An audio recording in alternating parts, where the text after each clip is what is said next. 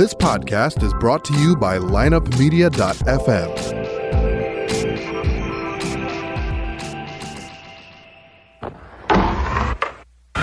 Because if you can tell me what your habits are, I can tell you what sort of a person you are. I can tell you what your future looks like.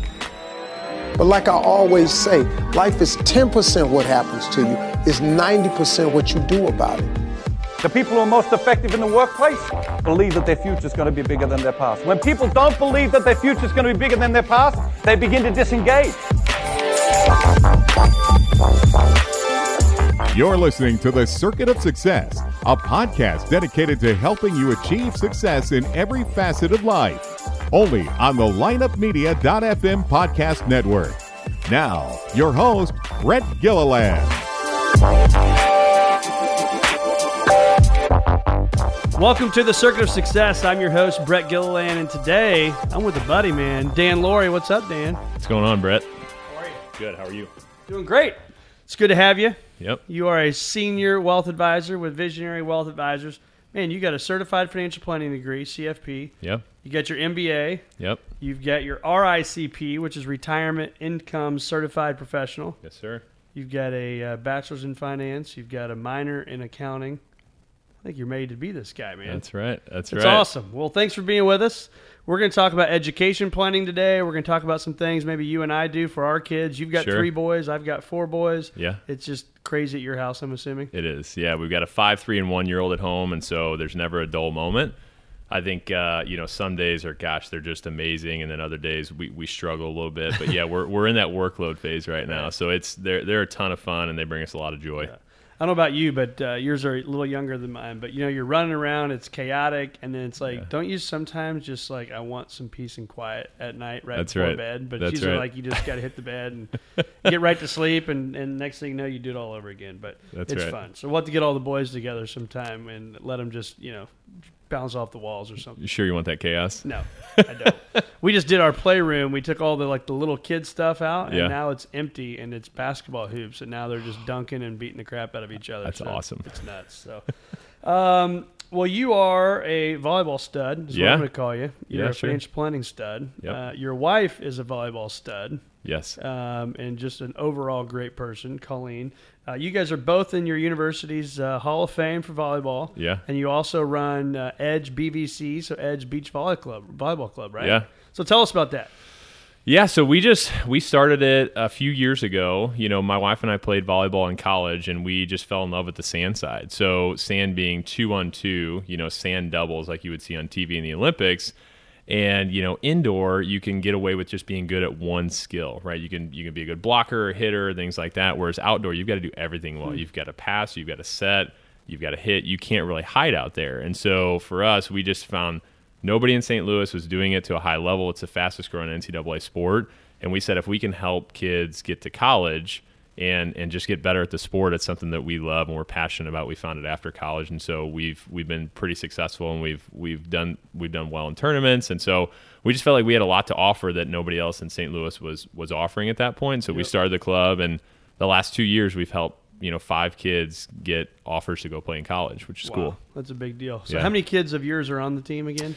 So Oh, we it's right. no, I'm saying your actual children. oh none. Yeah, exactly. and this this is what I love about our culture, right? Is so many people are doing things for the community. It's one of our values as a, as a firm. Yep. And, and I just love the fact, and I was thinking about it as I was prepping for today, is the fact that you and Colleen give your blood, sweat, and tears to this beach club. Yeah. You have no children on there, right? You have Nope. no dog in this hunt, other than you just want to give back to the community and to a to a sport that you guys love. Yeah. Appreciate that. Yeah, so so good for you, man. Um, so your mission, I know you have a very clear mission on why you do what we do for a living and why you serve the clients that you serve. Talk to us Sure. about that. Sure, yeah. So I would say my mission is to be a positive guiding influence in people's lives, to love them and to serve them. And uh, for me, it's just I think about that every day. How do I be positive, right? So positive. I want to guide people. So if it's in the volleyball side or if it's on the, on the planning side, so a positive guiding influence in people's lives. And I think that's what we're called to do, right? I mean, you, you could look at it from a biblical sense, or or you know, we're called to love people and to serve them. And so I think from my standpoint, when I'm saying that, it always puts me in the right mindset. It's just, hey, we want to take care of our clients. We want to put their interests first as a fiduciary. You know, when I'm thinking about these kids and they have different problems, it's it's how do we how do we just love on people and serve them? And I think that that mindset, you know, has served me well over time. So I know again we're going to talk about kids stuff and college and all that, but you said a word there, the the fiduciary word. So that that word gets thrown around a lot. Um, but again, I know it's something that you're very passionate about. So talk to us about that. Why are you passionate about it? What does it mean? Yeah, I think it's just truly doing what's in your client's best interest because you look at it and there's two different ways of thought there, right? There's a suitability, right, versus uh, the fiduciary concept. And so suitability just says, hey, I, it, as long as it's suitable for my client. Yeah, if there's a if there's a lower cost product, that's fine. But as long as it's you know if I can prove that this was suitable, then you know we can still sell it to them. Versus a fiduciary, say, hey, what's the best possible option for my clients at the lowest cost? And and taking you know our compensation or anything else out of it and you just say hey what's in the best interest of my client? So i think that we're we're truly doing that on a daily basis and and you know taking all the conflicts of interest out and just say hey what's in their best interest? And again if we go back to that mission and say hey, i'm just loving people and i'm serving them it take me out of it right? And for me i always talk about being a consultant i say here's here's the options right? What do you want to do? It's your plan. It's not my plan. So i think for me it's it's just more of well, here's the options. You guys choose. It's your plan. Yep. So. So let's talk about that planning on the on the education side. So again, you got three boys, I got four boys. Um, lots of planning going on in our world. Yeah. Um, but there's something that you and I were talking about uh, maybe a week or two ago at our mastermind group. We, we, talked about you talked about the jars. Yeah. Right. You have this sure. thing that you do uh, with jars. Maybe it came from a book. Maybe it's your and Colleen's idea. But talk yeah. to me about that. Yeah. So there's this book. It's actually called The Opposite of Spoiled. It's raising kids who are grounded, generous, and smart about money. And I read it a couple years ago, and it was just a game changer for me. It was interesting, you know, just talking about. It. They have three jars that they say it's a give jar, a save jar, and a spend jar right? And so having so whatever age your kid is, giving them fifty cents to a dollar per their age, and then putting it in these jars. So easy math, your kid's five, you give them two dollars and fifty cents or five bucks a week, and they get to distribute it to those jars. If they're ten, they get you know five dollars or ten dollars a week, and they get to put it in those jars. And so I think early on you tell them. Here's how much we're going to put in each jar, but then over time you start to have that conversation. Okay, how much do you want to put in the give jar? How much do you put in the save? How much in the spend? And it's just like it sounds. It's a give jar would be giving money away to charity, right? The spend jar would be if we go to the store, they're no longer asking me if I can have it. I say, how much is in your spend jar? Right. right? If it's a save jar, it's we're saving for a bigger purchase. And it's just been really cool because it's created conversations with, you know, with our oldest son. Now, the other thing would be waiting till they're a certain age where they get it. My three year old doesn't get it yet. Right. But, but when they turn four, and he would say in there in that book is that first grade would be the latest you would want to wait and so we started it with our four year old, and it's been kind of cool. You know, even recently, he, he had like 30 bucks in there, and he bought a couple stuffed animals. And we kept coaching, like, dude, you've got a million stuffed animals. You don't need any more. Right, exactly. And so it's frustrating from that regard. And then he's buying stupid st- things that we would think are silly. Right. But then, you know, now he's got eight bucks in that jar and he's saying, I really want this dinosaur blanket. Well, how much is it? Well, it's 12 bucks. So, okay, you get two bucks in your spend jar every week. So you got to wait two more weeks. So it also talks about delayed gratification, yeah. right? So now we're delaying that thing that he really wants, and you can go back and talk to him and say, if you wouldn't have spent it on these, these stuffed animals you got a million of, well then, you know, you would have had the money for that, but now you've got to wait a couple yeah. weeks. And so it's, I think it's frustrating at times. And, um, you know, my wife has had some pushback on that, that he can buy the stuffed animals, but like, we got to let them fail. We got to let them fail when the amounts are small. So that way, when they get bigger and they've got their own money, that, that they figure it out. Yeah. Well, I think it's huge too, what you said, the delayed gratification, right? Because, yeah our kids, you know, my oldest is 14 years old, and, and even my 13, my nine year old, you know, they, they get it. And heck, even my five year old now, because he's got big brothers, they understand you can hit like one button and it's here like tomorrow, right? So it's like you did that with a book recently. I, I mean, did, you ordered yeah. it like five o'clock that night, and yeah. it was here at 10 o'clock the next day. It's yeah. amazing. It's, it's, nuts. And so I think we are in a generation where these children, the ones that you and I, our generations are raising, yeah. is that like I order it and it's here tomorrow. Yeah. And it's only going to get faster, right? Yep. So I think if we can educate them, we do something similar. I think I can't even remember the name of the app. Um, and we're not perfect at it and do it every week, but it's it's one of those things. They actually have a credit card, yeah, and it's got their name on it, so they think that's kind of cool. They carry it with them, sure. But it goes same thing, and so we have all these chores in our house listed. Uh, you know, walk the dog, uh, take out the trash, uh, sure. do the recycle, whatever it may be, and there's a dollar value to those. So you get up in the morning, you get ready for school you can go downstairs and start to earn some money. Yeah. Right? You come in, you got to approve it. Mom or dad have to approve it on their phone, and then boom, the money goes straight yep. to our deal. And you can buy stocks, you can do whatever you want to do. That's awesome. Uh, with that money. So very similar. I think it's good to educate our kids. you know, I was raised by a banker. I remember my dad walking me into a bank.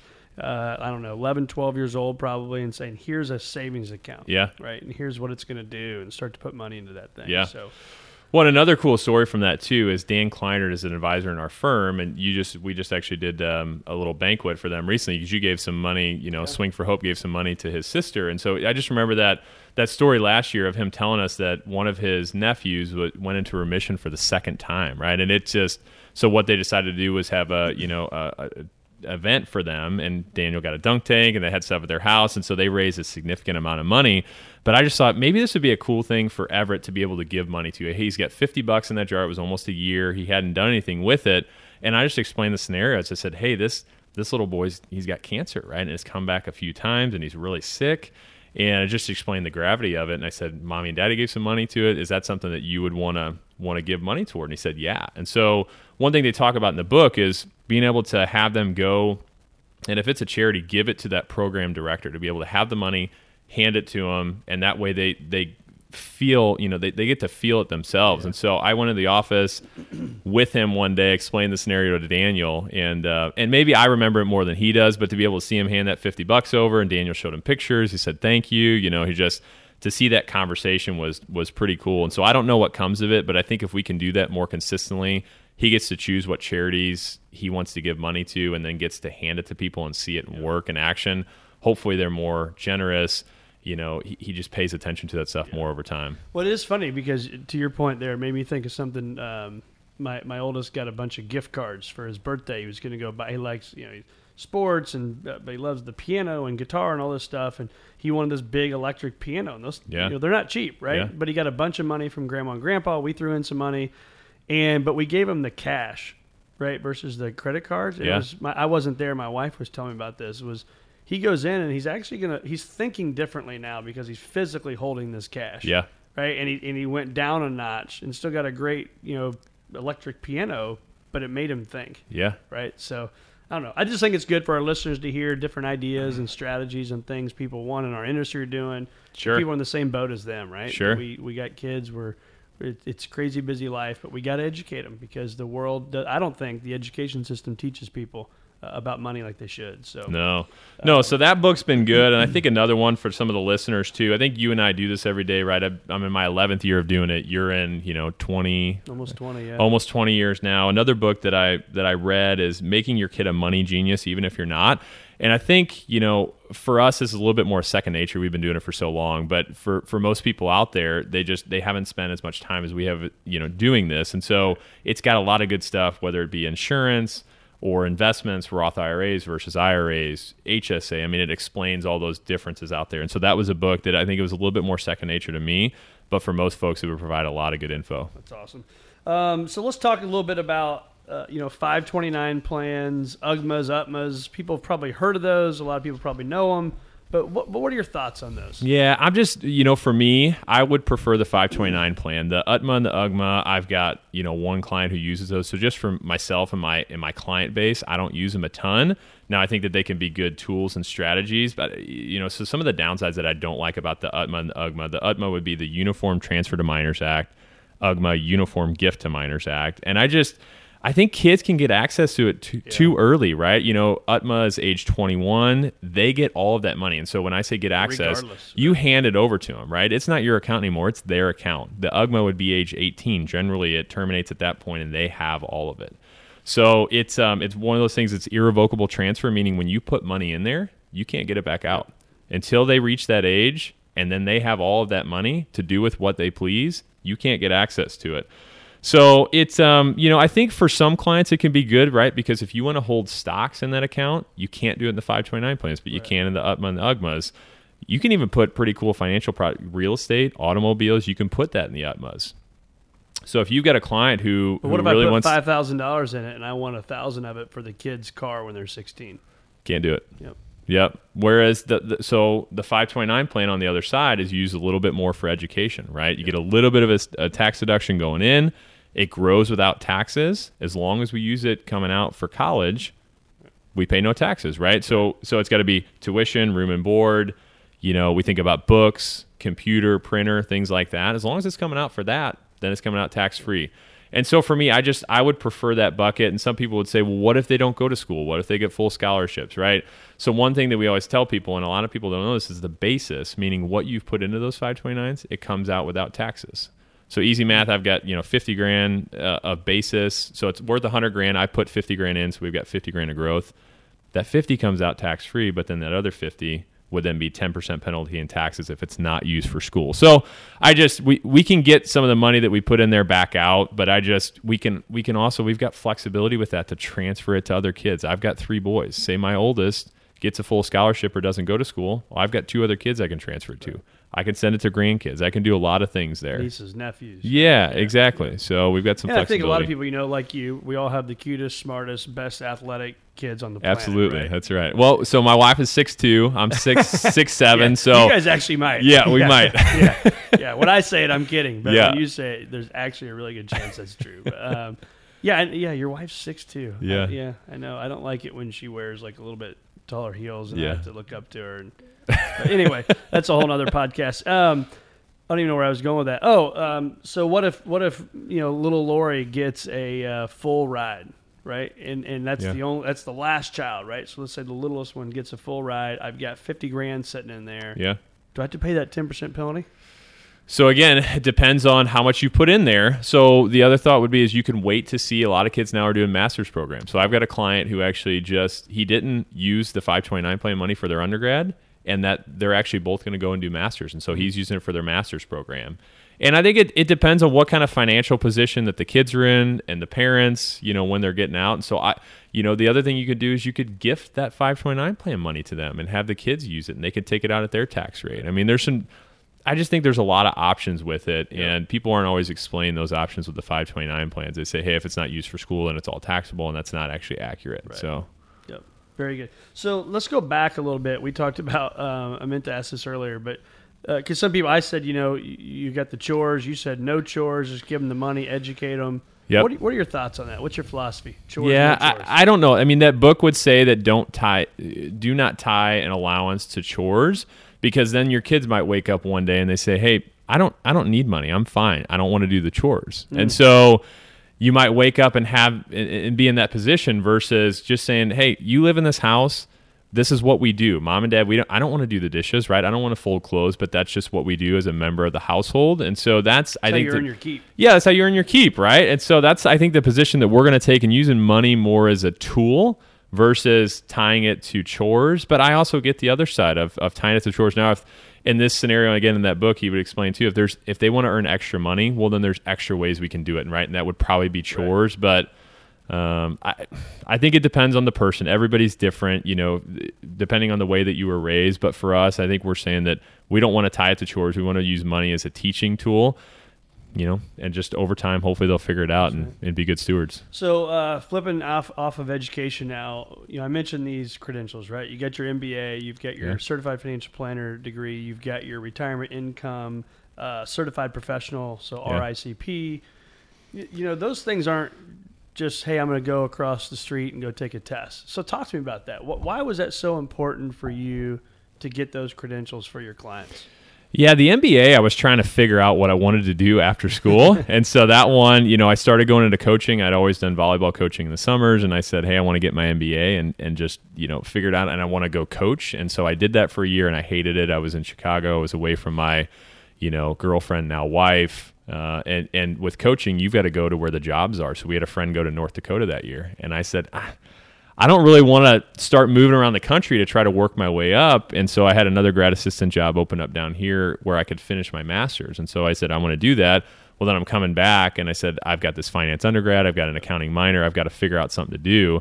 And so I, you know, then I got this internship in a financial field, went full time about seven months later. And, you know, that was uh, 10 and a half, 11 years ago. So, so the MBA was, I just, I wanted to, you know, I was trying to figure out what I wanted to do. But then the CFP for me, that was just, it was a big confidence builder. I think that's a mark in our business where I don't know what the stat is 10 to 15% of advisors have it. And, you know, just to, just to be qualified and certified to say, you know, I, I truly know what I'm doing, right? Because what you don't know will hurt you, right? What, what certain advisors or people don't know, it, it, it can hurt them and their plan. And so for me, it was just, a huge confidence builder to know that I can walk in any conversation and, and I can be able to impact and influence them and their plan, and then and then just the RICP was more how do we take income as we get clients who are aging and, and closer to retirement or in retirement. How do we spend down money in retirement? How do how do we make medical decisions, healthcare decisions? You know, all those different things. We were getting more and more questions about it. I said I should. This is probably something I should pay attention to. And so we're always looking for ways that we can benefit our clients with different designations or certifications. And so that was one of them that I felt like was, you know, what's important. That's awesome. And I think too, just to piggyback on some of that stuff. I mean, it, it's you know I get to watch from afar and just your growth over the last ten years. You know, we've we've been together the whole time, and Yeah. and so it's cool to watch you. You know, become a father and, and become a CFP and, and become all these things. And what I think is amazing is the things that you set out to do and that you put on pieces of paper, and then you have the discipline to work hard every single day. So if you're a client or a prospect or just somebody driving down the road and you're listening to this, how important is that goal planning for them, whether it's their financial planning or just their life planning? Yeah, I just think it's really important. Um, and I think just growing up in the scenario that I did, I you know I, I struggled a little bit. Just I mean, parents divorced at a young age, and so just you know I was the first one of my brothers to go to college, and I was the only one. Boys? Uh, there's there's five of us. Yeah, Yeah, so so only one to go to college and get a degree and and I don't know. I mean, I think part of it's a faith and just God, you know, has has blessed me and that's been uh, extremely important. But I just you have the ability to change your life. And I just think for me, it was getting into that internship. And then I started to find some of the self development and Jim Rohn and Zig Ziglar and some of those guys. And, and then I just, I kept reading and growing. And I just, for me, it's, it's extremely important to better myself every day. I said, I, you know, I, I love my wife and that's something that I want to make sure I pay attention to because I saw it with my parents and, and we struggled there. And, and the financial side is we struggled growing up, two small business owners, uh, trying to make it work. And so for me, it was, I just, I, I wanted to change that, and you have the ability to change that. So for me, it's I just don't think it was an option. I just thought about it so much that that we struggle in that scenario growing up, and and I can make it different. And I think that's that's what I do every day now. Is just my faith is something that I'm trying to grow in. My fitness is something I'm trying to grow in, and then same with my business. We're we're constantly um, trying to get better there, and so I think about that stuff a lot, and then I just work on implementing it versus versus talking about it. And I think too is you you've got the end in mind is very clear, right? Because Yeah. when I talk to people about goal planning and, and life planning, strategy planning, and financial planning, whatever it may whatever it may be, if I don't know what I want to do in the future, Yeah. right, it's really hard to then you know like today we'll go downstairs after this and grab some lunch, and I'm going to debate on the French fries or not, and you're just going to have like you know like a kale salad or something, right? And it's like you're just like this, but but you have an end in mind, right? Through Yeah. through through sports and through your body, whatever it may be, you, you have the end in mind to know exactly to, to take the emotion out of the choice. Is that a fair statement? Yeah, that's a fair statement. Yeah, it's and so it might seem shallow or things like that, but I've had a goal of you know the last couple of years of getting a six pack, and it's it, you know it's why I have this goal I don't know, but it's it's been extremely important to me. So I've had so much growth. Uh, with whether it be the intermittent fasting or using MyFitnessPal as a free app to try to figure out what's what's in everything that we're eating, and so my health over the last couple years is has increased significantly because it's because it's important, you know. And I, I, like I said, that might be a shallow goal, but it's it's something that's helping to drive me. And it's yeah, the result is fine. If I get there, it's fine. If I don't get there, but the process, I've just started to really enjoy that process of I feel good every day. I get up early in the morning and I work out, and then I work all day, and then I go home, you know, and hang out with my kids. If if I'm not putting the right food in my body, then I don't have the right energy to be able to serve people and love them and take care of them. Well, awesome job, man. Love having you as part of uh, Visionary Wealth Advisors. So uh, thanks for that. being on the show today. Uh, Awesome knowledge, a great amount of wisdom coming from you. If you want to find more of Dan Laure, you can go to visionarywealthadvisors.com. You can go to Our Visionaries, and you will find Dan right there. I'm sure you're on social media as well. People can look you up. Yep. You can also find Edge BVC. I'm assuming online there's a website. There's Yep. volleyball people listening. Where, where they find that? Yeah, it's it's edgeb- edgebvc.com. edgebvc.com. Check him out at visionarywealthadvisors.com. Dan, it's great being with you today, my friend. Yeah, you too. Thanks, Brett.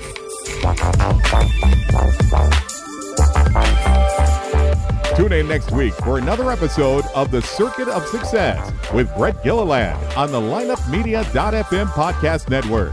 Subscribe to the show on iTunes, Google Play, Stitcher, and through our website, circuitofsuccess.com. Follow us on Facebook and Twitter and email any questions to info at circuitofsuccess.com.